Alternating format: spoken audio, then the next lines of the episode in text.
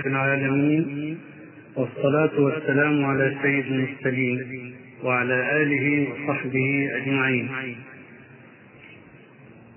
أخواتي وبناتي السلام عليكم ورحمة الله وبركاته. هذا الموضوع موضوع المراهقة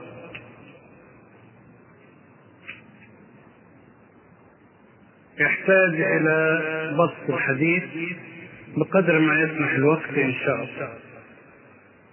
من حيث التعريف اللغوي المراهقة راهق الفتى أي ناهز البلوغ ولكن تربويا ونفسيا اصطلحنا على أن نطلق على الفترة ما بين سن 12 سنة تقريبا إلى 18 سنة فترة المراهقة. وحين كنا ندرس التربية وعلم النفس على المناهج الغربية كانوا يوحون إلينا بأن المراهقة مشكلة ويتحدثون دائما عن مشاكل المراهقة.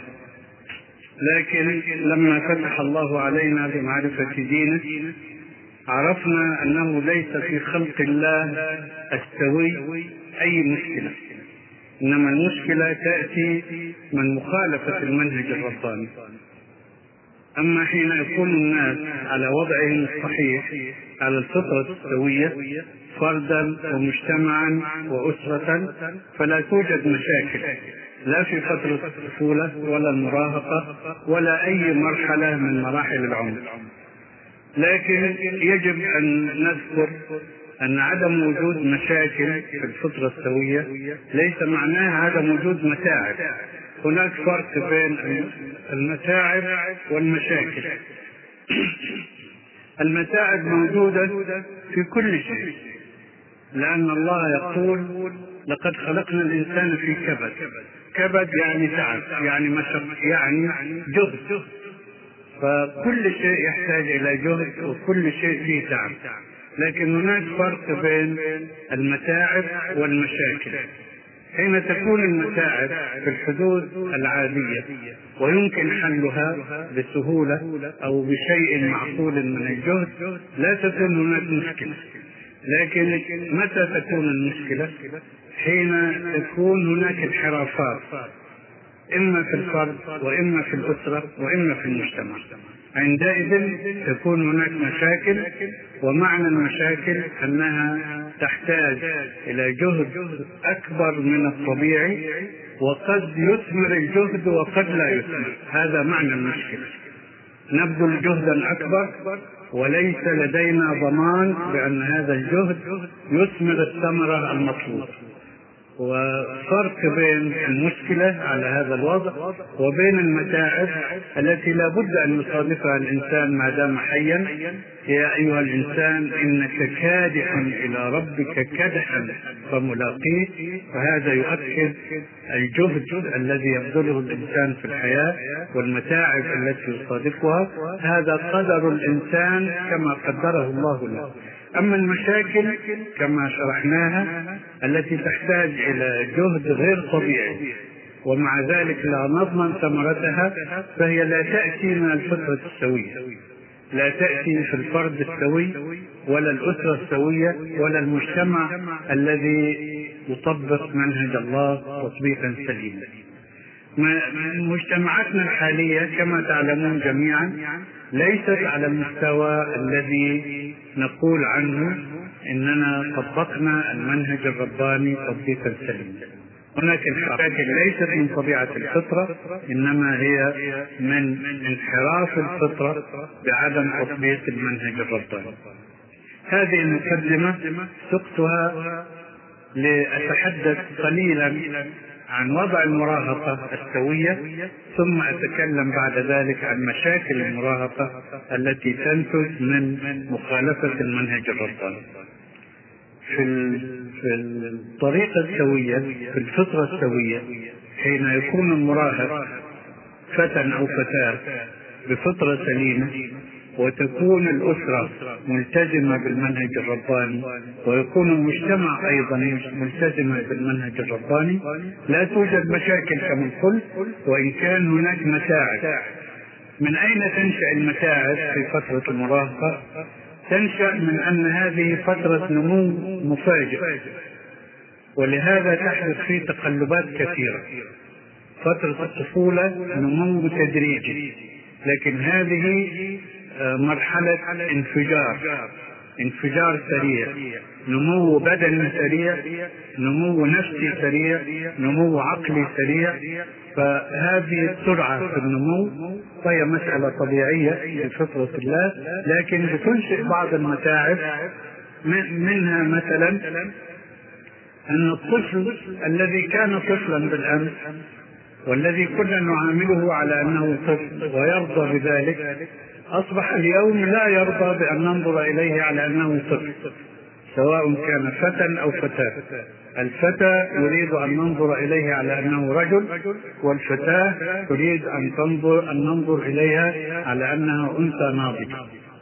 هذا يحدث شيء من المتاعب لكنه ليس مشكلة لأنه يعالج بشيء بسيط جدا في الحالة السوية. أن إحنا نرحب بالفتى ونشعره أنه صار كبيرا ونشركه في مسؤولية الأسرة وفي الأمور التي الأمور العامة. فيطمئن من هذه الجهة ولا يعود عنده مشكلة من أنه يريد أن يثبت أنه أصبح رجلا. كذلك الفتاة تريد أن تصبح امرأة ناضجة وهي طفلة. ما تزال طفلة في مشاعرها وفي تفكيرها لكن نموها الجسدي يوهمها أنها صارت امرأة. فهذه أيضا ليست مشكلة لأن الأم تستطيع بسهولة أن تتلافى القلق الذي ينشأ في نفس الفتاة من النظر إليها على أنها ما تزال طفلة. مشعرها أنها لم تعد طفلة. مشعرها أنها صارت كبيرة أنها صارت احدى المسؤولات في البيت نشركها في عمل البيت نشركها في الحديث عن متطلبات البيت ومتاعبه ومشاكله فتشعر أنها إنسانة كبيرة.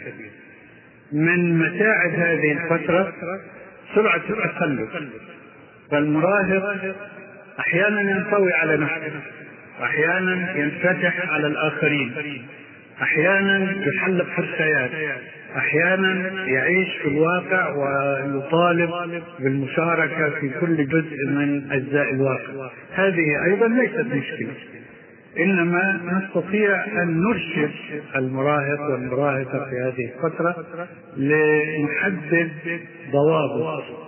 إذا انطوى على نفسه نحاول إخراجه من هذه العزلة بأن نشركه في الأمور الأسرية أو الأمور العامة.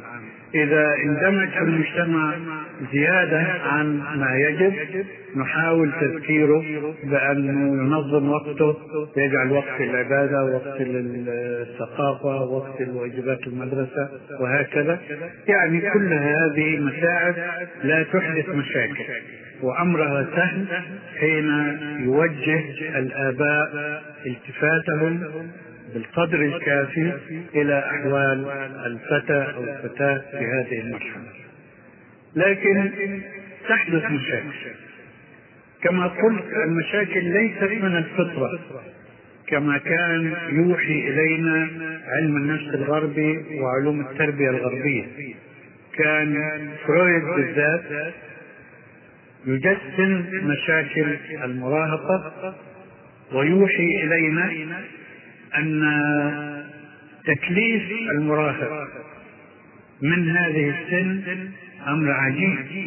يعني هو عرضة لاضطرابات نفسية واضطرابات جنسية واضطرابات من كل نوع ثم يأتي التكليف الرباني يقول له أنت مكلف من هذه اللحظة. كانت هذه في أذهاننا ونحن صغار وندرس علم النفس الغربي وندرس علوم التربية الغربية. توقعنا في حيرة بين العلم الذي نتلقاه عندئذ وبين ديننا الذي نؤمن به ونسائل أنفسنا. كيف يحدث هذا؟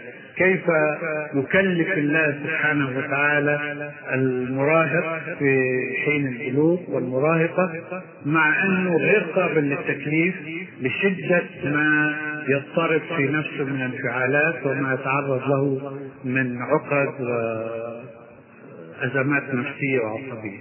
هذا الفهم الخاطئ.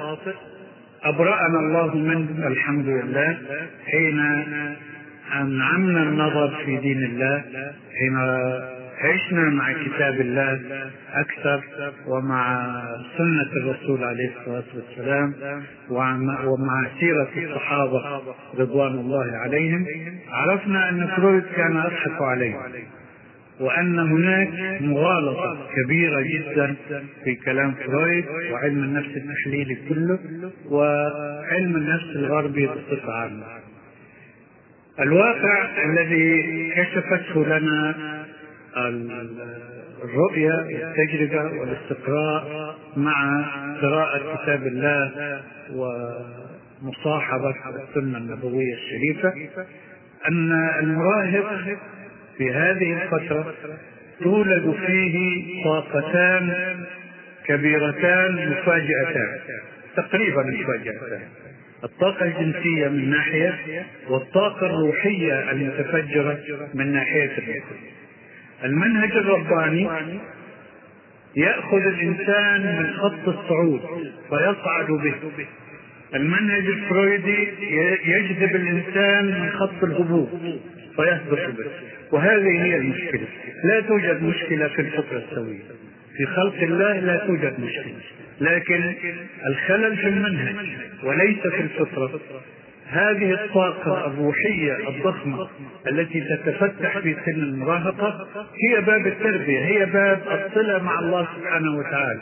وإذا أحسنت الصلة بين الإنسان وبين الله طفلا ومراهقا وشابا صغيرا وشابا ناضجا وبقية حياته تستقيم نفسه لا توجد فيها عقد ولا أزمات نفسية ولا أزمات عصبية. لكن حين يجذب الإنسان من خط الهبوط فإنه قابل للهبوط. يقول تعالى ونفس وما سواها فألهمها فجورها وتقواها قد أفلح من زكاها وقد خاب من دساها أفلح من زكاها أي ارتفع بها من خط الصعود وخاب من دساها أي جذبها من خط الهبوط فتهبط إلى حملة الشهوات المنهج الإسلامي يأخذ الإنسان بهواده وبرفق من خيط الصعود فيصعد به يصله بالله سبحانه وتعالى يصله بالعالم العلوي تشرق روحه بالنور يتوجه إلى الله بالعبادة فلا توجد في نفس المشاكل أما الطاقة الجنسية التي تفجرت فلها علاج في الإسلام. إن الله لا يخلق شيئا عبثا ولا يخلق شيئا ليكون مشكلة في حياة الإنسان. كل شيء يخلق الله سبحانه وتعالى يخلقه لهدف. هذه الطاقة جعلها الله لتعمير الأرض بالنسل لكن جعل لها ضوابط. والضابط الأكبر هو الصلة بالله سبحانه وتعالى وقراءة القرآن والتعبد. ومصاحبة الصالحين والصالحات. هذه كلها تصرف الطاقة المتفجرة عن الانشغال بالمسائل الغريزية إلى أساس أعلى. وأيضا في منهج التربية الإسلامي لابد من استنفاذ طاقة الفتى والفتاة بما ينفعه من جهة ويشغله عن التفكير في الجانب الغريب. الشاب المراهق ينصح الإسلام بتعليمه الفروسية وتعليمه السباحة و آه، يأمر بصلاة الجماعة في المسجد ويعتبره إنسانا ناضجا يشرك في كل مشاكل المجتمع مع الكبار. فبهذا يمتلئ إحساسه برجولته فلا يعود يسعى إلى إثبات رجولته من الجانب الجسدي لأن الجانب النفسي يستغرق طاقته ويستغرق مشاعره. كذلك الفتاة يشغلها بأمور البيت. الآن هي تعد لتكون ربة بيت ومشاركتها في البيت ونشاطها فيه يجعلها تثبت أنوثتها في غير الجانب الجسدي لأنها مسألة نفسية مسألة عقلية مسألة روحية تستنفذ كثيرا من طاقتها هل معنى هذا أن الإسلام يهمل الطاقة الجنسية اهمالا كاملا؟ لا هو فقط ينتظر مع الفتى والفتاة إلى حين النضوج المعقول ثم يأمر الإسلام بتعجيل الزواج لأن هذا هو الحل الحقيقي الذي يصرف هذه الطاقة التي خلقها الله لتكون بناء وتعميرا للأرض لكن وضع لها ضوابط. ويعلم سبحانه وتعالى أن الضوابط تعمل إلى حين. فلا يطيل أمد العزوبة بالنسبة للفتى والفتاة إنما يعجل لهما بالزواج.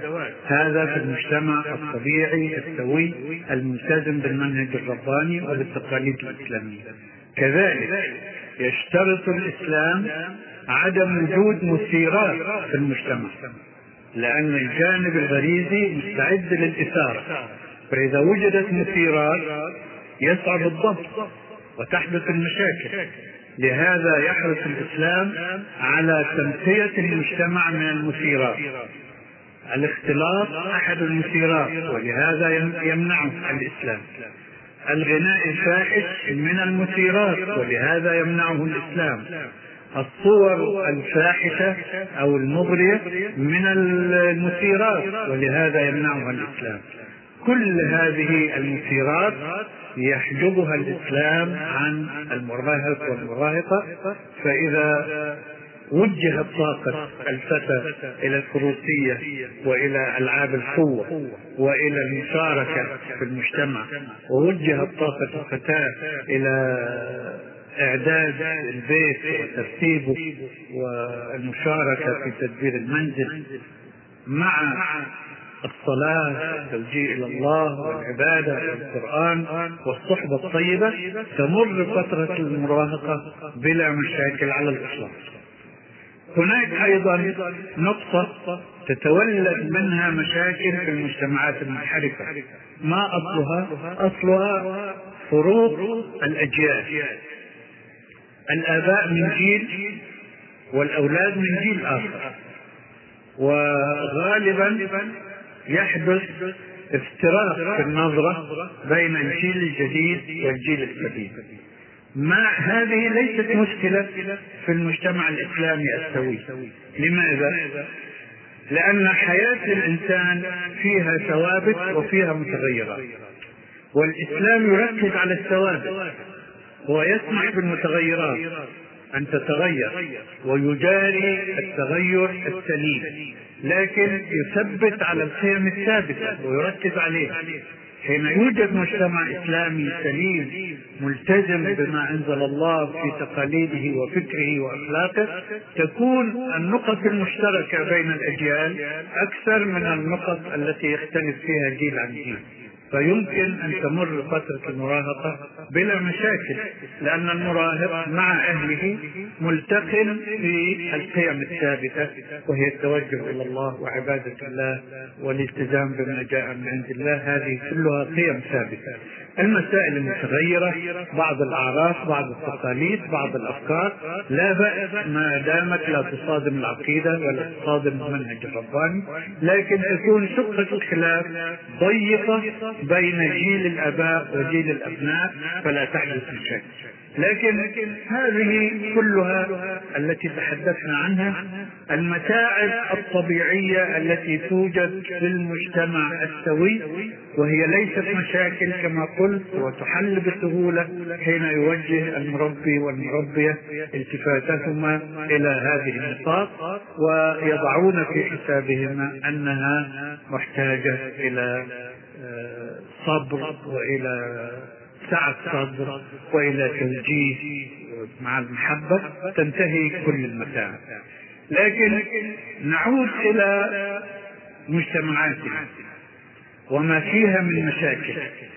من أين تنشأ المشاكل؟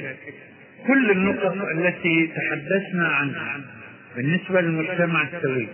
وقلنا إنها متاعب عادية لا تشكل مشكلة تتحول إلى مشاكل إذا وجد انحراف في الفرد أو انحراف في الأسرة أو انحراف في المجتمع. طبعا إذا وجد في الثلاثة يعني في الفرد وفي الأسرة وفي المجتمع تصبح المشكلة ضخمة جدا. من أين تجيء المشكلة بالنسبة للفرد؟ الفرد كل فرد صغيرا أو كبيرا هو محصلة مواريث ورثها من آبائه وأثر البيئة عليه يعني حياة كل إنسان هي محصلة ميراثه الذي ورثه من آبائه وتأثير البيئة عليه قد يحدث أن يكون الطفل أو الطفلة طبعا ورث مزاجا حادا. هذه مشكلة. لكن المعتاد في المجتمع السوي لا تصل هذه المشكلة إلى حد أنها لا حل لها. لأنه التربية هي فقط تحتاج إلى جزء زائد. يعني الطفل حاد المزاج حين يصل إلى فترة المراهقة تزداد حده وينشأ من ذلك مشاكل مع أهل البيت. لأنه هو معتد بنفسه وهي معتدة بنفسها. وتريد أن تكون امرأة وهو يريد أن يكون رجلا فإذا كان حاد المزاج فإنه يبالغ في هذه الصفة يعني يريد أن يفرض رأيه. ولو كان رأيه غير سليم فتحدث مشاكل بينه وبين أبويه أو بينه وبين إخوته الذين هم أصغر منه أو أكبر منه. كذلك البنت. يعني كل حديثنا عن الولد ينطبق عن البنت لأنها مرحلة واحدة متشابهة مع الفروق الطبيعية بين الذكر والأنثى. إذا كان ورث عن أبويه أو ورثت عن أبويها مزاجا متبلدا يعني العكس.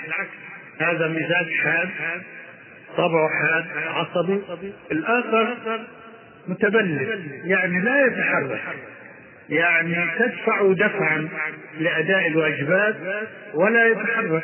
تدفع دفعا للصلاة تدفع دفعا لمذاكرة دروسه تدفع دفعا لأداء واجباته وهو متبلد أو وهي متبلدة هذا أيضا قد يكون ميراثا سيئا. لكنه مشكلة ليست عويصة الحل في المجتمع العادي لأن الأبوين إذا وجه جهدهم بالصبر وأنا وسعة صدر وتفهم للمشكلة يمكنهما أن يحد من المشكلة. حتى إذا لم يصل العلاج إلى مئة في المئة فإنه يخفف يخفف من حدة صاحب الحدة ويخفف من بلادة صاحب البلادة ويجعل عنده حس بالواجب يعني حتى لو كان كارها للحركة إذا وجد عنده إحساس بأن الأمر الواجب لابد أن يعمل فإنه يتغلب تدريجيا على ما في حسه من تبلد ويتعود أن يؤدي الواجبات. قد لا نصل في هذه المشكلة ولا في أي مشكلة إلى علاج مئة في المئة.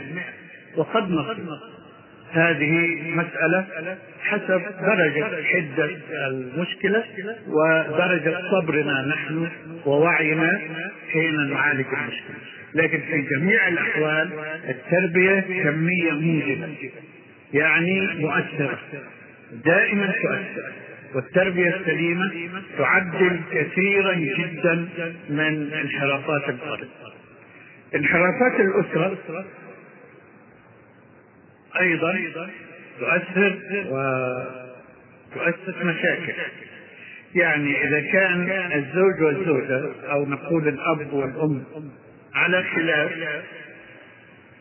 ويبدو الخلاف في صورة مشاجرات وأمام الأطفال هذه مشكلة.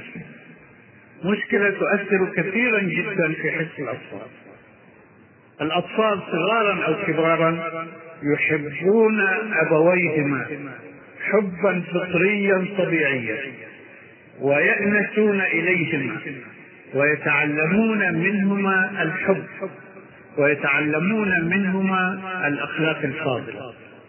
إذا وجد نزاع بين الأب والأم وإذا اشتد النزاع وعرض أمام الأطفال هذا يحير الأطفال حيرة شديدة جدا. لأي طرف ينحازون؟ ينحازون لطرف الأب أم ينحازون لطرف الأم؟ وهم في الحالة الطبيعية متجهون إلى الأب والأم معا وعواطفهما مشتبكة ومرتبطة بالأب والأم. فهذا النزاع العلني أمام الأطفال يحدث حيرة وارتباك ويؤدي إلى متاعب نفسية ومتاعب عصبية. إذا تكرر أكثر من مرة يعني كثر النزاع تكون المشكلة أكثر. وهذه مسألة حلها في يد الأب والأم لأننا لا نستطيع أن ندخل طبيبا نفسيا يجلس مع الأسرة 24 ساعة ولا دخيل من الخارج فقد يزيد المشكلة تعقيدا. يعني الأب والأم عليهما أن يدرك واجبهما ومسؤوليتهما في تربية الأطفال بتقليل النزاعات بينهما إلى أدنى حد ممكن. لا أقول عدم النزاع إطلاقا فهذا غير ممكن. إذا كان بيوت الرسول عليه الصلاة والسلام حدث فيها شقاق وخصام فهذا أمر لا يمكن بيوتنا نحن العادية بيوت البشر أن يخلو منه به. لكن النزاعات العابرة التي لا تتكرر كثيرا ولا تحدث كثيرا هذه ليست مشكلة. لكن إذا تكررت واشتدت إلى درجة الخصام العلني في البيت ويشعر الأطفال أن الأب لا يكلم الأم والأم لا تكلم الأب. فهذه مشكلة تؤثر كثيرا جدا على عواطف الطفل. فإما أن ينزوي الطفل مراهقا أو صغيرا. وتنطوي الفتاة على نفسها أو يحدث رد فعل عكسي هذا بالنسبة للنزاع بين الأب والأم في انفجارة انفجارة النمو التي تحدث عند المراهق فالمستوى الديني مطلوب يعني الالتزام بما جاء من عند الله. إذا كانت الأسرة غير ملتزمة كيف نتوقع من المراهق والمراهقة أن تكون ملتزمة بما جاء من عند الله؟ إذا كانت القدوة القريبة غير ملتزمة. الأب والأم هم القدوة المباشرة لأبنائهم وبقدر ما يكونان ملتزمين بمنهج الله يرجى من الأطفال والمراهقين أن يلتزموا بما جاء من عند الله لكن إذا كان هناك تفلت إذا كان هناك تسيب إذا كان هناك عدم التزام إذا كان هناك عدم انضباط بالضوابط الشرعية فالأمر الذي يرجح أن يكون هو تفلت المراهق والمراهق مسألة الصحبة وهي مسألة الأسرة مسؤولة عنها. يعني أصحاب الولد وصواحب البنت من الذي يختارهم؟ يختارهم الولد بنفسه والبنت بنفسها أم بإشراف الأسرة؟ وإلى أي مدى تتدخل الأسرة؟ هل تتدخل إلى حد إشعار الولد والبنت أنهم تحت الرقابة المستمرة أنهما في سجن؟ هذا يفسد نفسيتهم. لكن عدم التدخل إطلاقا مفسد أيضا لأن المراهق والمراهقة لا يحسنان اختيار الرفقاء. إنما هذه مساله لابد أن تتدخل فيها الأسرة بالنصيحة وبالمنع إذا وجد إذا وجدت الأسرة اتجاها ضارا اتجاها شديد الانحراف لابد أن تتدخل الأسرة بالمنع الحاسم. لكن في الأحوال العادية لابد من توجيه الرفيق من بعيد بحيث لا يشعر الولد أنه في سجن. وأنه موضوع تحت المراقبة وأن كل تصرف من تصرفاته موضع مساءلة. هذا يحدث رد فعل من الناحية الأخرى يتضجر من هذه الرقابة وينفلت. هذا غير مطلوب كذلك البنت. إذا أحست أن أمها وراءها تراقبها في الصغيرة والكبيرة هي تراقبها نعم لابد من المراقبة لكن فرق بين المراقبة وإشعار المراهق بأنه مراقب. نراقب من بعيد. وحين نجد انحرافا نوجه وحين نجد شيئا طيبا نشجع ونشعر المراهق والمراهقة بسرورنا ورضانا بالخلق الطيب. مشاكل المجتمع كثيرة. وتأثيرها على المراهقة شديد. وكلكم تعلمون يعني ما أحتاج إلى حديث طويل عن التلفزيون وعن الأغاني وعن البرامج كل من قال لا إله إلا الله محمد رسول الله مسؤول عن هذا الدين. تختلف المسؤوليات طبعا بمقدار ما يختلف علم الإنسان ومكانته في المجتمع والسلطة التي في يده. فكلما زادت مكانة الإنسان في المجتمع زادت مسؤوليته. لكن لا أحد خالي من المسؤولية على الإنسان ماذا توجب علينا الأمراض الموجودة في المجتمع والتي تغزو مجتمعنا مع ما نسميه الغزو الفكري وتدخل إلى أسماعنا وأبصارنا رضينا أم لم نرضى؟ هنا نحتاج إلى جهد أكبر نبذله وأنا في كتاب منهج التربية آه على ما أذكر قلت تشبيها بالنسبة للتربية هو في تربية الطفولة لكنه ينطبق أيضا على فترة المراهقة قل إذا أنت ألبست طفلك ثوبا نظيفا ثم خرج إلى الشارع فتوسخ ثوبه ماذا تفعل؟ تتركه بما عليه من أوساخ ويخرج مرة ثانية فتتراكم الأوساخ أكثر وأكثر وتصبح غير قابلة للتنظيف في النهاية. أم انه الواجب أن نغسل الثوب كلما اتفق. اولا بأول فلا تتراكم الأوساخ. هذا لا يمنع الوساخه لا يمنع الاتساخ لكن يمنع تراكم الوسخ في ثوب الطفل. فمهمتنا أنا أقصد طبعا بالثوب النظيف يعني هذا تشبيه. أقصد بالأخلاق النظيفة والعادات النظيفة.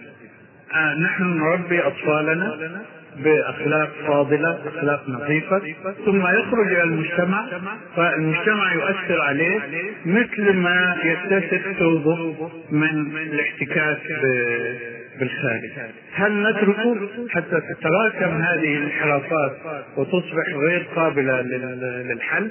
لا. مهمتنا أن نراقب.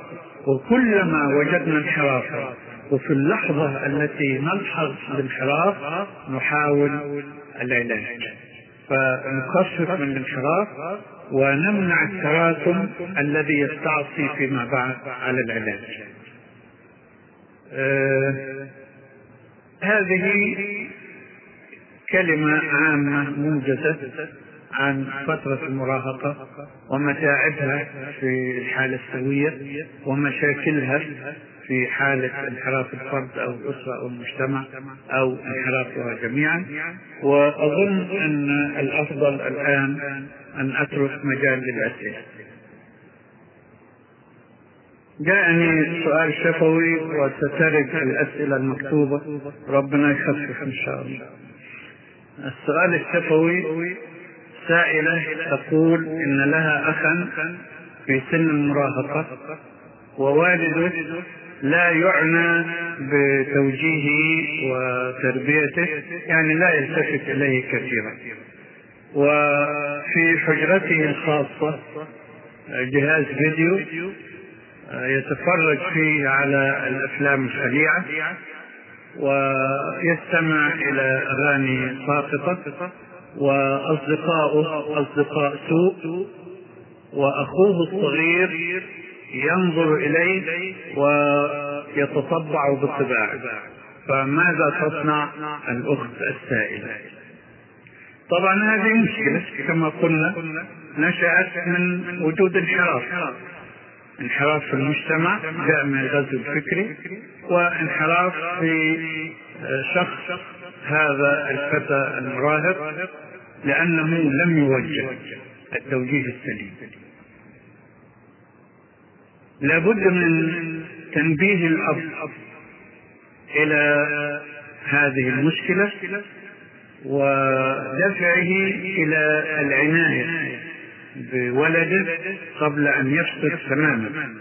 يعني لابد من إشعار الأب أن هذه مسؤوليته وأنه مسؤول أمام الله يوم القيامة عن ولده هذا لأن الله يقول قوا أنفسكم وأهليكم نارا. فالوقاية ليست لأشخاصنا فقط إنما لأبنائنا ونحن مسؤولون عن هذا بالأمر الرباني. فلا بد من إشعار الوالد بعظم مسؤوليته وأن واجبه أن يلتفت إلى ولده قبل أن يلتفت إلى أي شيء في الخارج.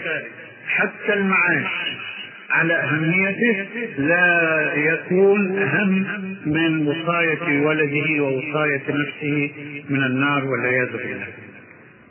هذا الفتى يحتاج إلى استنقاذه بإخراجه من عزلته. يعني لا يجوز أن تتاح له فرصة الانعزال في داخل حجرته فترة طويلة. إنما ولا يكون هذا بالعنف. افتح الباب وإلا سنكسره سندخل عليك بالقوة. ليست هذه طريقة العلاج. لكن يبحث له عن رفاق طيبين وتنشأ صداقة بينه وبين الرفاق الطيبين يستنفذونه تدريجيا. يعني لا نتوقع في يوم وليلة أن ينصلح حال المريض. هذا مريض نفسيا ويحتاج إلى علاج طويل ولا بد أن نصبر. ولا بد أن نكون عندنا سعه صدر ولا نقول لا نتعجل الطريق ونقول جربنا ولم يفلح العلاج. لا. خلينا أوسع صدرا وأكثر صبرا وإن شاء الله تأتي النتائج الطيبة. يحتاج إلى صحبه يحتاج إلى دعوته إلى حفظ القرآن تشجيعه على حفظ أجزاء من القرآن. انظر إلى فلان انظر إلى زميلك حفظ القرآن كله حفظ عشرين جزء حفظ عشر أجزاء حفظ خمس أجزاء. وأنت لم تحفظ شيئا لمستقبلك للآخرة لابد أن تحفظ القرآن لابد أن تتلوه. مع الشباب الطيب الذين يبحث عنهم وتربط علاقة بينه وبينهم. ثم إذا أمكن توجيهه إلى رياضيات نافعة. وبهذه المناسبة أقول إن الإسلام عني عناية شديدة بالرياضة وخاصة بالنسبة للمراهقين الذكور. لكن في فرق بين الرياضة وبين جنون الكرة مثلا الذي نمارسه في مجتمعاتنا. هذه ليست رياضة هذا جنون. والجنون لا يعالج شيئا بل هو ذاته مرض. الرياضة يمارسها. نحن لا نمارس الكرة ونتابع اللاعبين بجنون. المطلوب هو الرياضة التي يمارسها الفتى فيصرف طاقته في شيء نافع. وتحبيبه في القراءة يعني هناك وسائل كثيرة إن شاء الله والله المستعان. لكن لا تستعجلوا عليه ولا تظنوا أنه في يوم وليلة سيصلح حاله نبدأ في الأسئلة المكتوبة وهي يعني ولدي في السن الثاني عشر. كيف أجعله يواظب ويحافظ على الصلاة من ذات نفسه مع العلم بأننا ملتزمون؟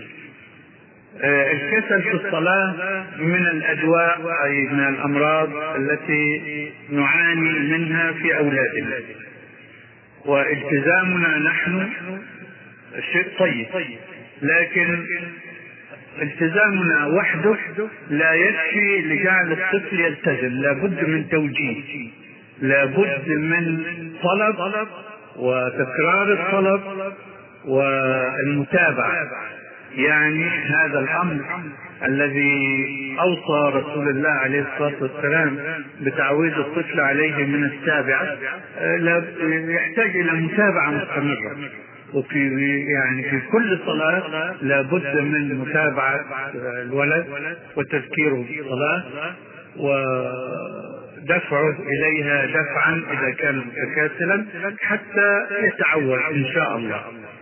ما في إنسان لا يتعود بس الفرق بين الإنسان وإنسان واحد مجرد ما يتلقى التوجيه يستجيب واحد يستجيب من عشر مرة واحد يستجيب من المرة المئة واحد لا يستجيب إلا من المرة الألف. خلينا معاه لغاية ما يستجيب. سؤال آخر.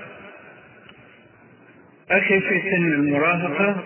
وهذا هذا هو الذي لا لا غيره لكن شبيه به أخي في سن المراهقة والوالد لا يهتم به فهو يذهب مع الشباب الطائش ويسمع الأغاني.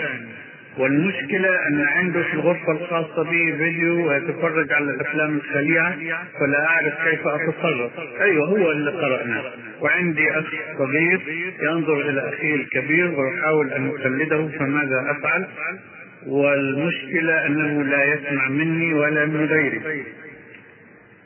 آه هذا يعني أجبنا عليه إن شاء الله. أم جديدة وتريد أن ترى أولادها في تربية إسلامية. أرجو أن تدلني على ذلك. هذا موضوع طويل جدا لا يمكن أن يلقى في محاضرة.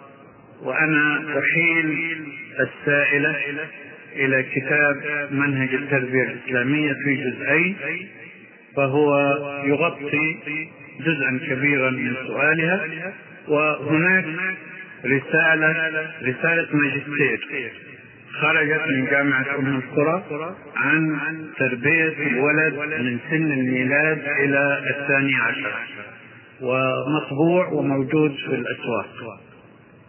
ففي تفصيلات كثيرة عن متاعب ومشاكل الطفولة وكيفية علاجها. فإن شاء الله تجدي في هذه المراجع ما يجيب على أسئلتك. يعاني معظم الشباب اليوم من الفراغ وكثيرا ما يقضون أوقاتهم في اللعب بالألعاب الإلكترونية كالكمبيوتر وما شابهه. أو اللعب الجماعي ولا بأس بذلك إذا كان في حدود المعقول أما أن يستأثر بجل وقت الشباب فهذا هو الخطر. ما توجيهكم للأهل في هذا الشأن؟ التوجيه كما قلنا شغل الوقت بأشياء نافعة. يعني لابد من جزء للعب. اللعب في فطرة الإنسان. طفلا ومراهقا بل شابا وكهلا لابد من إنه يلعب. لكن في فرق طبعا بين لعب الطفل ولعب الإنسان الكبير وبين أن يستغرقنا اللعب وأن يؤدي مهمته السوية في وقته المعقول. بقية الوقت الذي يتوفر حين نحدد للمراهق زمن اللعب المسموح به ونوع اللعب يتوفر عندنا وقت. نوجهه إلى مصاحبة شبان من سنه من المسؤولين بمسائل الدين ومسائل المجتمع يوسع أفقه ويجعل لا ينحصر في تلك الألعاب.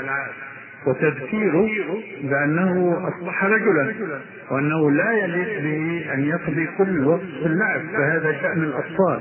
أما الآن وقد أصبحت رجلا وعما قريب يصبح لك بيت وأسرة وتكون مسؤولا فلا بد من ثقافة ولا بد من اطلاع ولا بد من مشاركة في الأمور العامة. فيوجه انه يأخذ جزء من وقته للقراءة وجزء من وقته للقرآن بصفة خاصة. خاصة وجزء من وقته لمصاحبة رفاقه الذين نختارهم بدقة ليشغلوا عن اللعب الشباب ولا سيما الذكور يكثر احتكاكهم بالمجتمع في هذه السن وقد تقع بعض المشاكل والمشاجرات اليدوية. من ذلك أن يأتي الفتى ممزق الثوب مجروح الوجه آه لاعتداء زميل أو صديق ويروح يبدد ويتوعد في فما موقف الأهل وما التوجيه الأمثل لهذا الشباب. آه هذه من متاعب هذه الفترة وإذا زادت عن حدها تتحول إلى مشكلة. يعني اعتزاز الشاب الولد بصفة خاصة برجولته يجعله لا يقبل آه الإهانة ويتحفز للرد. يحتاج هذا الأمر إلى تهذيب طويل حتى يتعود أن يضبط انفعالاته. هذه مسألة ليست سهلة لكنها ضرورية ولا بد أن يبذل فيها جهد مع الصبر. أنه في كل مرة يأتي بهذه الصورة آه لا نستنكر أن يحتفظ بكرامته يعني نشعر أن الاحتفاظ بالكرامة شيء طيب. والإسلام يدعو إلى أن الإنسان يكون كريما ومعتزا. لكن ليس بهذه الصورة اليدوية الهمجية لأن هذه صورة أقرب إلى الوحشية منها إلى التهذب. والإنسان المهذب الرسول عليه الصلاة والسلام يقول ليس الشديد بالسرعة ولكن الشديد من يملك نفسه عند الغضب. فنحاول أن نربي فيه أن يملك نفسه عند الغضب. وأن يرد الإهانة لكن رد أعلى من الشجار اليدوي. ونقول له أنت لو تغاضيت عنه ونصحته وفي المرة القادمة كلمته بهدوء ربما تزول العداوة بينك وبينه وإذا أردت أن تنتقم منه فله ولي أمر ممكن أن تشكوه إليه وهو يعاقبه بدلا من أن تحدث مشكلة وتجيء بهذه الصورة. كل هذه وسائل نجربها. ولا أقول إنه من مرة واحدة تتعالج المشكلة يعني ما دام مشكلة يجب أن نوصل أنفسنا أنها ستحتاج إلى جهد طويل ووقت طويل. فلا نستعجل ولا نتعب من تكرر المشكلة مع وجود العلاج إلى أن تحل إن شاء الله. يقول الشاعر إن الشباب والفراغ والجدة مفسدة للمرء أي مفسدة. أمن الأفضل أن نعطي الشاب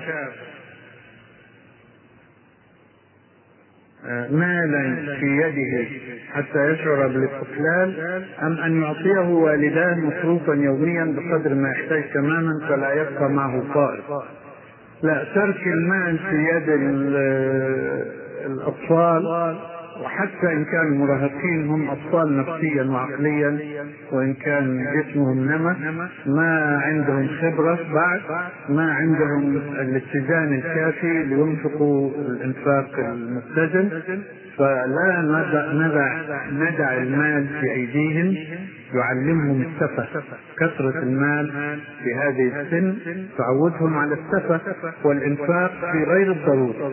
نعطيهم بالقدر المعقول. ولا بأس أن نجعل معهم احتياطيا صغيرا حتى لا يتأزموا إذا واجهوا موقفا يحتاج إلى أكثر من المصروف اليومي لكن في جميع الأحوال لا نترك لهم حرية التصرف في المال بلا ضوابط. في هذه السن يميل الأولاد بالذات إلى حب الخروج مع أصدقائهم ونحن في عصر لا نأمن على أولادنا كثرة الخروج لوحدهم فكيف يمكن التعامل معهم؟ هذا السؤال. السؤال الثاني إذا كان الأب دائما مشغول سواء كان عمل خيري دعوي أو غير ذلك ولا يوجد لديه الوقت الكافي للجلوس مع أولاده ومعرفة احتياجاتهم النفسية. وتقع كل المسؤولية على كاهل الأم. ولكن عندما يكبر الأولاد لا لا تستطيع الأم أن تقوم بهذه المهمة لأن خروجهم لا يتيح لها فرصة التعرف على أصدقائه في المدرسة أو غير ذلك. كيف يمكن التصور التصرف؟ ولا تقول أن الأب يجب أن يقوم بدوره لأنه غير متفرغ. فكيف تتصرف الأم وكيف تربي أولادها خصوصا في هذه المرحلة طبعا إذا كان الأب مشغول بدرجة أنه لا يلتفت إلى بيته هذه مشكلة. والمشكلة ناتجة من المخالفة. يعني سلوكه هذا ليس هو السلوك الأصلي الذي يجب أن يسلكه لأن لبيتك عليك حقا ولأولاده يعني لابد من إشعار الأب بالمسؤولية. مهما تكن مسؤولياته لابد أن يشارك.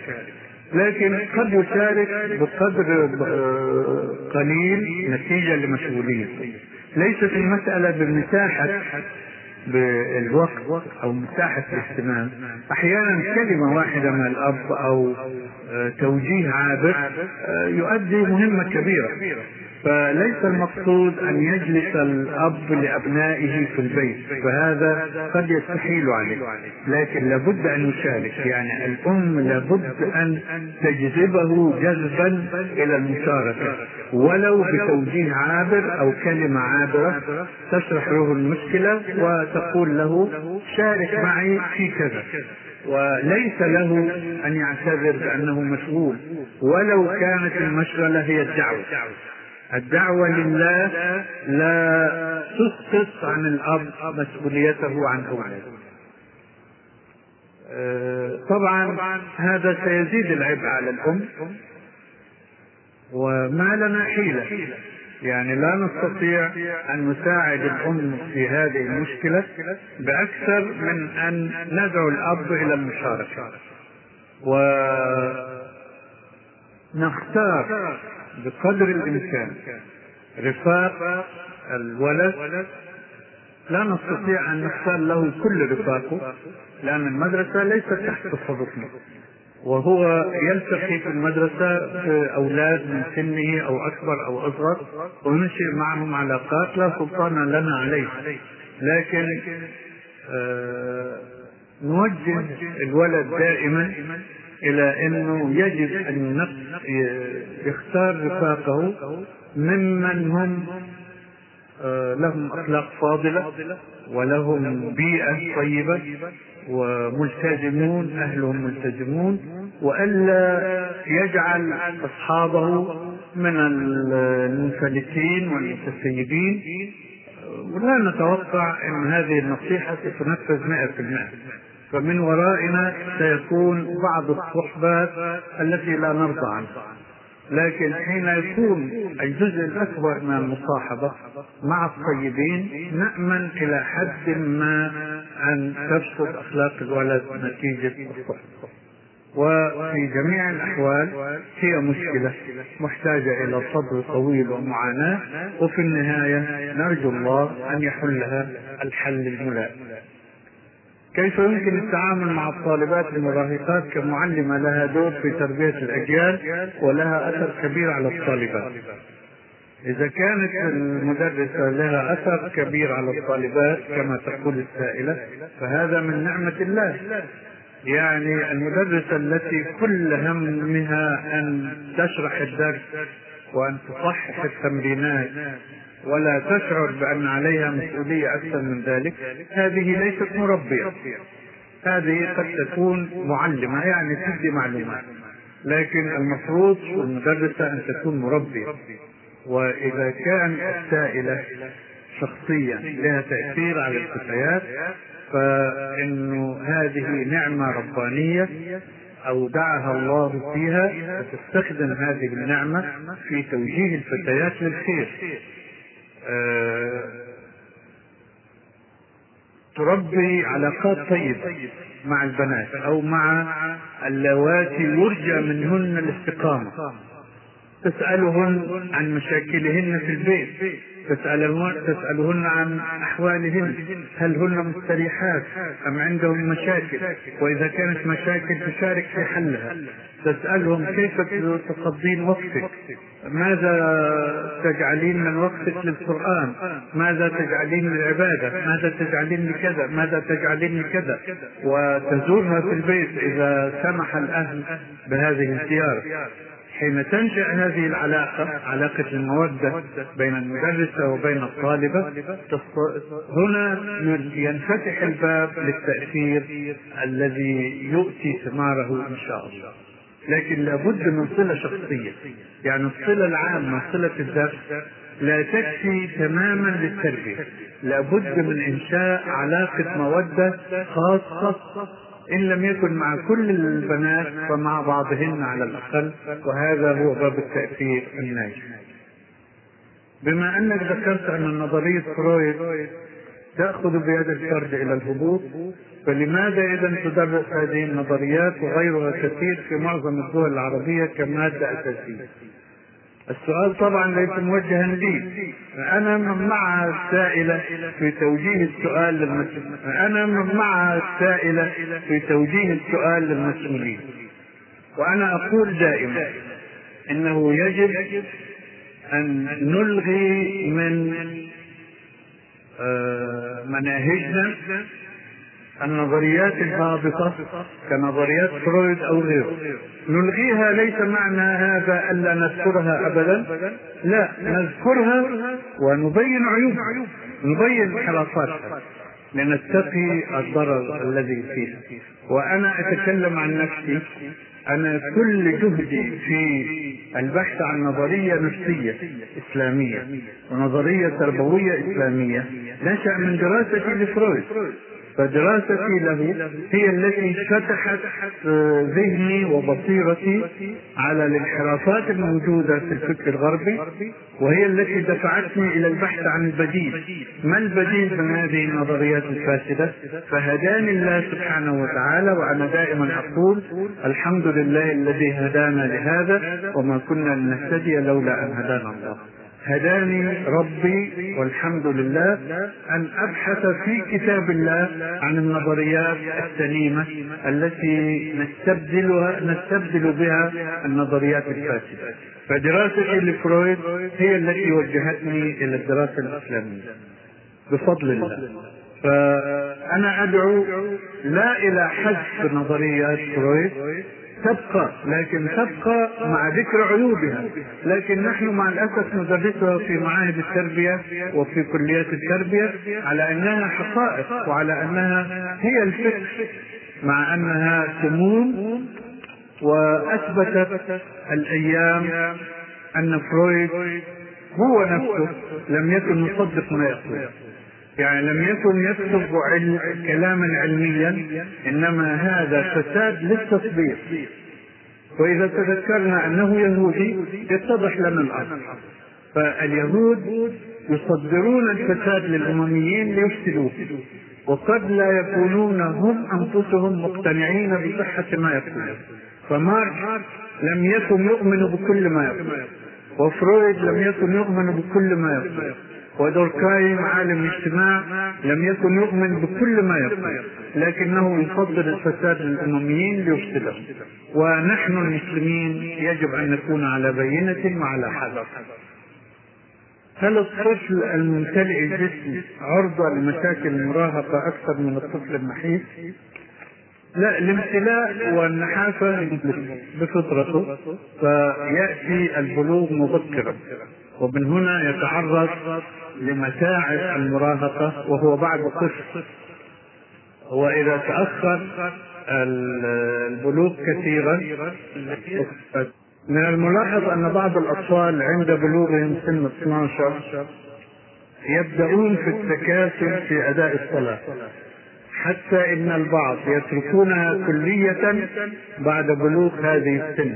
فكيف تحل هذه المشكلة؟ وكيف يمكن تلافيها أصلا؟ وهل هو من عوارض المراهقة السؤال الثاني تنشأ بين الآباء والأبناء حواجز توقع الآباء في حيرة؟ لكسر هذه الحواجز نرجو توضيح كيفية تلافيها. السؤال الثالث لي قريبة تبلغ من العمر ثلاثين عاما أو أكثر. منذ صغرها وهي تشعر أن والديها يكرهونها ولا يحبونها. كبر معها هذا الإحساس حتى تزوجت وأنجبت والآن تشعر أن والديها وإخوانها يكرهونها ويكرهون أولادها. وتقوم بينها وبين والديها مشاكل عدة تؤدي إلى القطيعة فكيف يمكن إقناعها بأن ذلك غير صحيح؟ السؤال الأول يحدث من بعض المراهقين فجأة انصراف عن الصلاة. هذه حالة غير سوية. قد يكون أحد أسبابها أننا شددنا على الطفل أكثر مما يجب. وعايز أوضح أكثر مما يجب. الصلاة واجب والحث عليها واجب وأمر من الرسول عليه الصلاة والسلام. لكن التحبيب الإسلام يبدأ بالتحبيب لا بالعقوق. يحبب الطفل والمراهق والكبير والصغير في عمل الشيء ويجعل رأس الحب رأس المرغبات رضوان الله سبحانه وتعالى عن الإنسان فيجذب الإنسان من حيث الحب. وإذا لم يفلح هذا مع التوجيه المستمر يستعمل العقوبة والعقوبة درجات. آخرها الضرب. آخرها. ليس رقم واحد. فإذا تصورنا مثلا على سبيل المثال هذا يعني تمثيل غير حقيقي. إذا تصورنا أن درجات التربية 30 رقم واحد الترغيب بكذا رقم اثنين الترغيب بكذا رقم ثلاثة ثلاثين الضرب.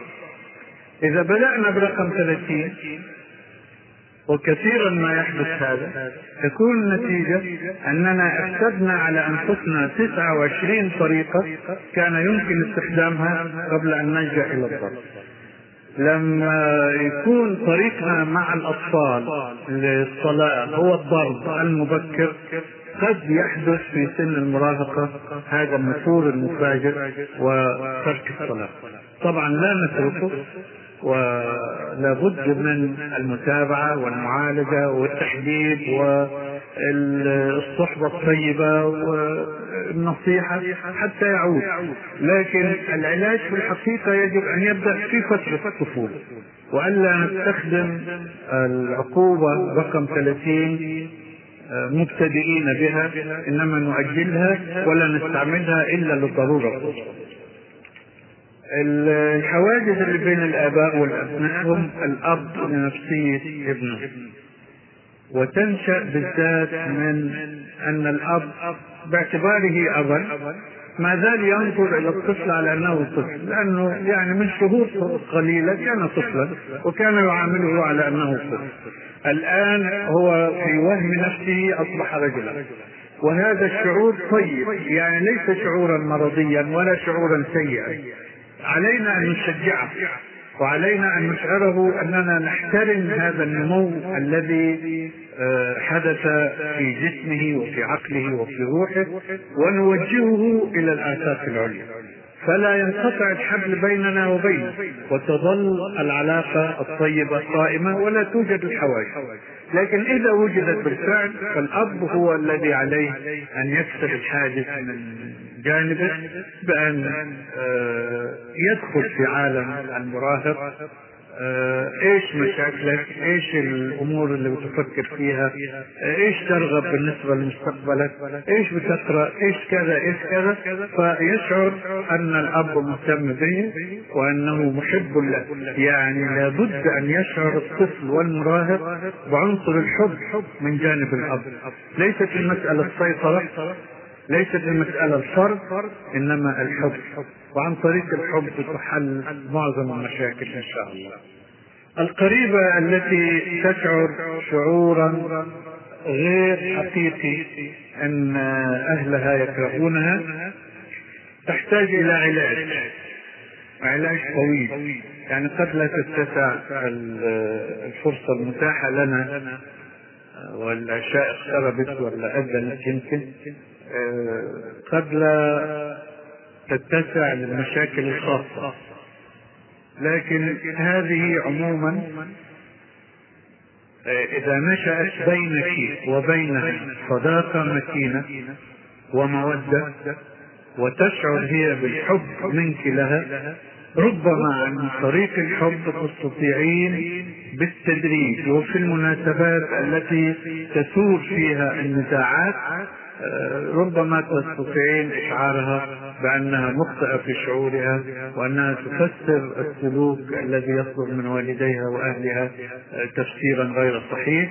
ومن جانب آخر تتصل بالوالدين وبالأهل وتشعرهم أن بنتهم محتاجة إلى عطفهم ومحتاجة إلى مودتهم وأنهم لو أظهروا لها العطف والمودة ستنصلح وتذوب المشكلة إن شاء الله.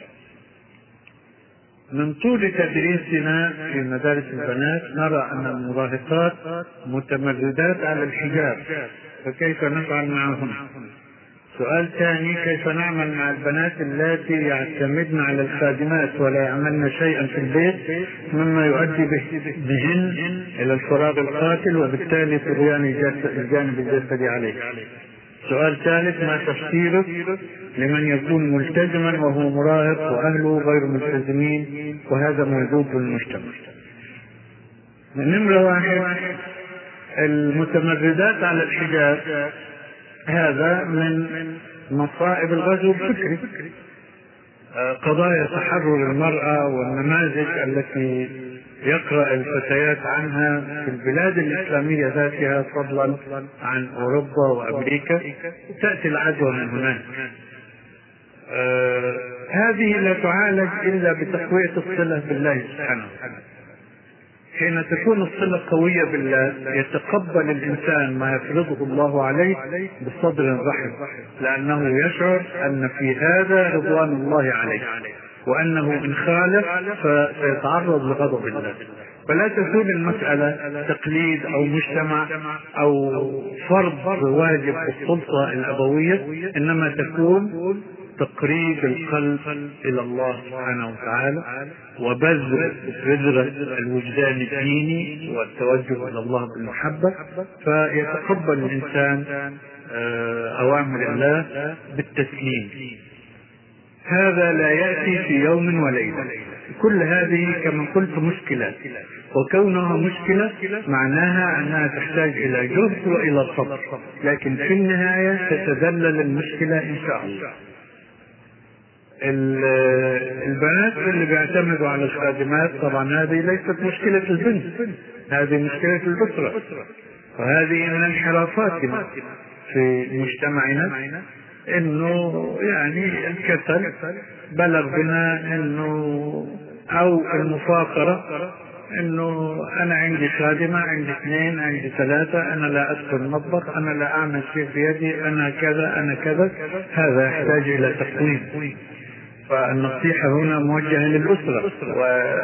والبنت مجني عليها أكثر مما هي جانية في هذه المشكلة ومع ذلك لا بد من توجيهها أنها ستكون ربة بيت وستكون ستكون مسؤولة عن أولادها وأنه العمل الذي تعمل بيدها هو أحب عمل إلى الله وإن الله يحب أن يقوم الإنسان بنفسه بالعمل لا أن يكله إلى غيره وأن الرسول عليه الصلاة والسلام قبل يدا ورمت من العمل وقال هذه يد يحبها الله ورسوله عليه الصلاة والسلام. ويقول عليه الصلاة والسلام ما أكل الإنسان طعاما قط خيرا من عمل يده يعني من جهده الذي يعمل. فتوجه هذه التوجيهات والله المستعان. السؤال الثالث هذه الظاهرة موجودة فعلا. هي ليست كثيرة لكنها توجد. يكون الأبوان غير ملتزمين والطفل بتوفيق رباني يكون ملتزما. هذا شيء نفرح به على أي حال. آه سواء وجدنا له تفسيرا أو لم نجد فهو شيء طيب نفرح له. لكن تفسيره أن الفطرة كما خلقها الله عابدة وسوية. والأبوان هما يعني يقول الرسول عليه الصلاة والسلام ما من مولود إلا يولد على الفطرة فأبواه هما يهودانه أو ينصرانه أو يمجسانه البيئة هي اللي بتفسد الفطرة فإذا وجدت بيئة فطرة قوية إلى درجة أن البيئة المحيطة بها لا تفسدها هذا فضل من الله نفرح به. كيف يشجع المراهق على الزواج رغم أنه لا يكون بالقدر الكافي من النضج وتحمل مسؤولية الزواج؟ طيب كيف كان يعمل آباؤنا وأجدادنا؟ محمد بن القاسم فتح الهند وسنه 19 عاما. هذه المجتمع بتختلف قيمه. حين يكون مجتمعا جادا ينضج الشباب فيه في الوقت المناسب. ولا يتأخر نضوجه لكن حين نطيل نحن فترة لهوهم ولعبهم وانشغالهم عن معالي الأمور وانشغالهم بسفساف الأمور يتأخر نضوجهم فالمسألة ليست أن الفطرة تتأخر لكن البيئة هي التي تؤخر النضوج وأنا أتكلم على اي حال عن البيئة الإسلامية السوية الملتزمة التزاما صحيحا بما أنزل الله. يكون كل شيء فيها في موضعه لكن حين تختل توجد المشاكل وهذه إحدى المشاكل. فتاة في سن المراهقة أبوها إنسان مدمن للخمر والعياذ بالله. ويتلفظ بألفاظ بذيئة بذيئة دوما وهي تحبه كثيرا وتدعو له بالهداية وتريد أن تقتدي به. يعني إزاي تريد أن يعني تريد إن هو يكون قدوة طيبة لك. ولكن كل يوم وهو على نفس الحال لا يتغير ولا يهتم بها. أحيانا ولا بإخوانها من الناحيه الدينيه إذا كان هو بنفسه يصلي في وقت متأخر فهل في هذه اللحظة تحاسب الفتاة إذا انحرفت إلى طريق غير سوي؟ ونوجه أصابع الاتهام إليها لوحدها فقط علما بأنه دوما يستخدم أسلوب الضرب. المسألة ليست مسألة محاسبة ولا توجيه المسؤولية أنا كما قلت كل الناس مسؤولون بل الإنسان على نفسه بصيرة ولو ألقى معاذير المهم إن إحنا نحل المشكلة مش إن إحنا نقول هل تحاسب الفتاة أو لا تحاسب. أه نحاول إنه يعني ندفع إلى هذا الرجل من يصلحه من الرجال الذين نثق فيهم من الدعاء من الشباب الملتزم يعني يحيط به ويحاول إنه يصلح من حاله. والله المستعان اولا واخرا. لي قريب في سن المراهقة كان ولدا مؤدبا وناجحا في دروسه إلى المرحلة المتوسطة. وبعد انتقاله إلى المرحلة الثانوية لازم الفقاء السوء وكره المدرسة وتركها علما بأن هذا الولد أم مطلقة منذ أن كان عمره خمس سنوات ويسكن مع أبيه. بماذا تنصحوننا أن نعامله طبعا مشكلة. أه الحل المتيسر إن إحنا نيسر له رفقاء طيبين يحاولوا إصلاح أمره. دائما هذه الرفقة بتؤثر كثيرا جدا في أخلاق الفتى والفتاة لأنه يحب أن يتشبه بمن حوله. فإذا كان من حوله من حوله صالحون صالحين فهو تدريجيا يقتدي بهم ويلتقط الصلاح منهم. فهذه أيسر الوسائل وهي صعبة فما بال الأخرى لقد طرحتم بعض المشكلات مثل حدة الطبع أو تبلده الذي يأخذه الإنسان عن طريق الوراثة وتحدثتم على أنه يمكن حل مثل هذه المشكلات وغيرها ولكن لم يطرح الحل. والرجاء لو كتبتم في مثل هذه المشكلات وبعض الظروف المحيطة بها والمراهق أو المراهقة والحلول المناسبة لهذه المشكلات في كتاب تحت اسم المشكلات السلوكية عند الأطفال والمراهقين وطرق حلها ولكم الشكر. كيف يمكن إعطاء الثقة بنفس المراهق الذي يظهر عليه عدم الثقة بنفسه؟ ولدي يتأثر بالسوء أكثر مما يتأثر بالخير رغم أن البيت ملتزم بالنهج الرباني إن شاء الله فكيف أستطيع تثبيته على الخير؟ الكتاب المطلوب يعني أطلب دعواتكم أن ربنا يوفق ونكتب في هذا الموضوع إن قدر الله لنا ذلك. إعطاء الثقة المراهق هو من مشاكل هذه الفترة الثقة الزائدة والثقة المنعدمة يعني هذان الطرفان إما أن يكون عنده ثقة زائدة بنفسه تصل إلى درجة الاعتداد الذي لا يقبل النصيحة أو اضطراب في الثقة يجعله لا يثق بنفسه ويعتقد أنه فاشل وأنه لن ينجح أبدا وأن كل الناس ينجحون إلا هو وأنه وأنه وأنه آه مثل هذا تولد فيه الثقة بعمل صلة صلة مودة وبس الشعور فيه بالأهمية اهتمامنا به وإنه شخص مهم في المجتمع. لكن ينقص مثلا الاطلاع الثقافة.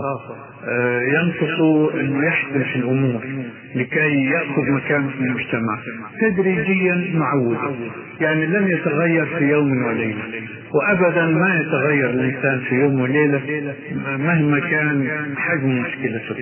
لكن بالتدريج وبالصبر الطويل يمكن أن يتغير. بهذه الطريقة بإشعاره بالاعتماد عليه بمشاورته في الأمور أخذ رأيه في المشاكل فيضطر أن يبرز الجانب المنطوي في نفسه الذي يجعله لا يشعر بالثقة. حين نستشيره يحس أنه إنسان مؤتمن وأنه لابد أن يقدم نصيحة فيولد فيه هذا الثقة. عندي ولد وبنت وأنا أجاهد في سؤال ثاني هنا من أيوه أيوه. الولد يتأثر بالسوء أكثر ما يتأثر بالخير. كل الأولاد هكذا ليس ولدك أنت وحدك. التأثر بالشر أسهل الهبوط أسهل من الصعود. ويحتاج إلى جهد أكبر لملافاة الآثار السيئة لكن في النهاية إن شاء الله يوفق الله. عندي ولد وبنت وأنا أجاهد في تربيتهم تربية صالحة. فمثلا بعد أن أقنع ولدي بألا يسمع الموسيقى فيرى جده يتفرج على التلفزيون ويكون هناك موسيقى. فيحاول الطفل أن يقفل التلفزيون أو ينقص الصوت فيصرخ عليه جده وأنا أخاف أن يتولد صراع في داخل الطفل فماذا أفعل؟ هذا آه إذا كان الجد موجود في البيت تبقى المشكلة أكبر يعني يبقى الصراع دائم. لكن إذا كان الطفل في بيت والجد في بيت تكون المشكلة أهون إن شاء الله. نربي الطفل على احترام جده لكن نقول له في الوقت نفسه إنه الجد له أشياء نحن لا نحبها ولا نرغب فيها ونحن لنا طريق خاص فلا نتبع الجد فيما يفعله لكن في الوقت نفسه يعني لا نخاصمه بصورة عنيفة. لأن الله يقول فيما هو أشد من ذلك وإن جاهداك على أن تشرك بما ليس لك به علم فلا تطعهما وصاحبهما في الدنيا معروفة يعني إذا كان الشرك نفسه أمر الولد أن لا يطيع الوالدين فيه لكن يصاحبهما معروفا. فمسألة الأغاني أو الذنوب التي يرتكبها الجد هي من باب أولى أولى بحسن الصحبة وبعدم العنف في الاعتراض ويفهم الطفل بطريقة لطيفة. ما سبب ما نسمعه عن الانحرافات والشذوذ الجنسي بين الفتيات؟ للأسف في المدارس المتوسطة والثانوية وتوجد أيضا في الجامعات وقد تكون جهارا نهارا فما الحل؟ وما توجيهك للأسرة والمدرسات وناظرات المدارس؟ هذه من المشاكل العويصة. والحل الأول في جميع المشكلات تقوية الصله بالله سبحانه وتعالى. وشغل أكبر جزء من الوقت إما في العبادة وإما في الصحبة الطيبة. وهذا يقلل فرص الفساد تدريجيا إلى أن يتمكن المراهق والمراهقة من التغلب على عاداته السيئة. لي ابن أحاول جاهدة أن تكون كما أمر الله ولكن العائلة نفسها أقصد أهل الأب وأهل الأم يستمعون إلى الأغاني العالية ويلبسون القصير هل يكون الحل بعزلها عنهم بعض الشيء أم ماذا؟ لا لا يمكن عزلها لكن يمكن على جنب نصيحتها وبيان اوامر الله سبحانه وتعالى وإنه ليس للإنسان أن يخالف الله في طاعة البشر لا طاعة لمخلوق في معصية الخالق وأن الذي يجب أن يطاع هو الله سبحانه وتعالى وألا نأخذ القدوة من الأبوين إذا كانوا غير ملتزمين. فتاة صغيرة في حدود الخمس سنوات تحب اللعب بالدمية العرائس ووالدتها تشتري لها العرائس القماش ولكن الصغيرة تصر على اقتناء وشراء العرائس المجسمة لأنها ترى مثلها عند قريباتها بنات عمها فما الحكم والحل بالضبط. بالنسبة لهذه الصغيرة لا بأس لأن عائشة رضي الله عنها تقول إن الرسول عليه الصلاة والسلام كان يدخل عندها وعندها العرائس هذه العرائس طبعا ليست كعرائسنا اليوم لكنها عروسة يعني مجسمة وكان عليه الصلاة والسلام يتركها تلعب بهذه اللعب فمعنى هذا أنها مباحة للأطفال فلا حرج في هذا ولما تكبر إن شاء الله تعرف لابد أن نصل بالفتى والفتاة إلى رقي نفسي بربطه بالله وبالصالحين من الناس حتى لا يشغل بالغريزة الجنسية. وهذه في هذه الفترة الحرجة حتى نصل بالمراهق إلى سن الزواج تنصرف الطاقة الجنسية عن طريقها السليم. السؤال ليس كل فتاة يكون لها نصيب بالزواج فهل معنى ذلك أنه لابد لهذه الطاقة أن تنصرف وكيف يتم ذلك بدون زواج؟ لا لما يكون ما زواج تصرف الطاقة في مجالات أخرى.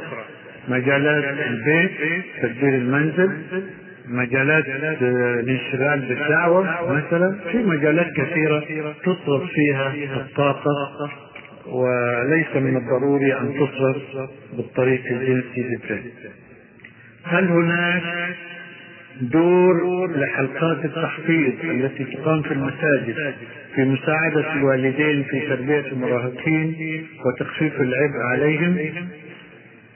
هل هناك دور لحلقات التحفيظ؟ المفروض أن يكون لها دور. يعني أنا ما عندي علم بالضبط هل هذه الحلقات يكون فيها مربون أم معلمون فقط. لكن حلقات التحفيظ في إمكانها أن تساعد في حل مشاكل التربية إذا أشرف عليها مربي أو مربية بالنسبة للفتيات يشفق الكثير من الأباء على أبنائهم وبناتهم من كثرة التوجيهات وكثيرا ما يوقعهم ذلك في التفريط. فنرى أبناء وبنات بعض الملتزمين في سن المراهقة يقعون فيما لا يليق بتلك الأسر الملتزمة. كأن تتهاون الفتاه في أمر الحجاب فلا تبالي. أن تنحسر أن تنحسر العباءة عن بعض ساقها أو شعرها أو تأخير الصلاة أو قصات الشعر الغربية. وإذا قيل للأباء في ذلك تذرعوا بخشية الإثقال عليه وأرجو أن تبين لنا في كيفية التدرج مع الطفل وكيفية التوفيق بين خشية الاثقال وبين قوله صلى الله عليه وسلم واضربوهم عليها العشر. المسألة ليست مشكلة إن شاء الله الحب كما قلت يعني خيط الحب الواصل بين الأبوين وبين الطفل هو الذي تنتقل إليه الشحنة شحنة التربية. وإذا لم يوجد خيط الحب فتصبح التربية صعبة جدا. إذا شعر الطفل ذكرا كان أو أنثى بحب والديه فإنه يسهل انقياده لهما ولا يحتاج إلى متابعة مستمرة وتوجيه مستمر. التوجيه المستمر ممل فعلا. ويخشى أنه يعمل رد فعل. لكن نحن نبالغ أحيانا.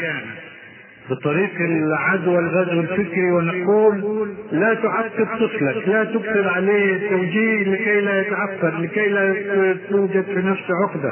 هذه عدوى من التربية الأمريكية أرجو الله أن يعيذنا منها. وفي مناسبة قريبة لا أذكر من شهر تقريبا كان رئيس الولايات المتحدة يقول يجب أن نعيد النظر في مناهج التعليم والتربية في أمريكا لأنها تخرج أجيالا لا تصلح لحمل المسؤوليه فإذا كانوا هم أنفسهم احسوا بأن ترك الولد آه ترك الحبل على الغالب للولد والبنت يفسد الطفل ويفسد المجتمع فأولى بنا نحن المسلمين أن نلتزم بالضوابط الشرعية. الضوابط الشرعية لا تعني القسوة إنما تعني الانضباط.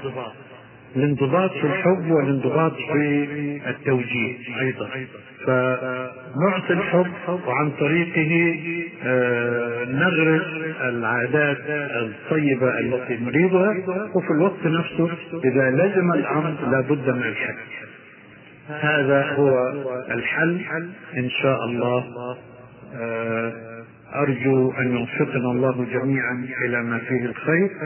وأن تكون ردودي على الأسئلة بقدر ما يتسع الوقت نافعة للسائلات. والله المسؤول أن ينفعنا بما علمنا وأن يعلمنا ما ينفعنا.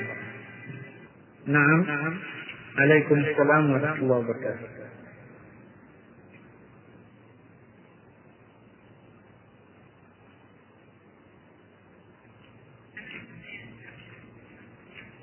يعني أظن في هذا القدر كفاية. الله يحفظك. طيب. ان شاء الله يحفظك. عليكم السلام. آه لا يفوتنا أن نذكر الحاضرات ونذكر أنفسنا أن التربية لا تبدأ في فترة المراهقة.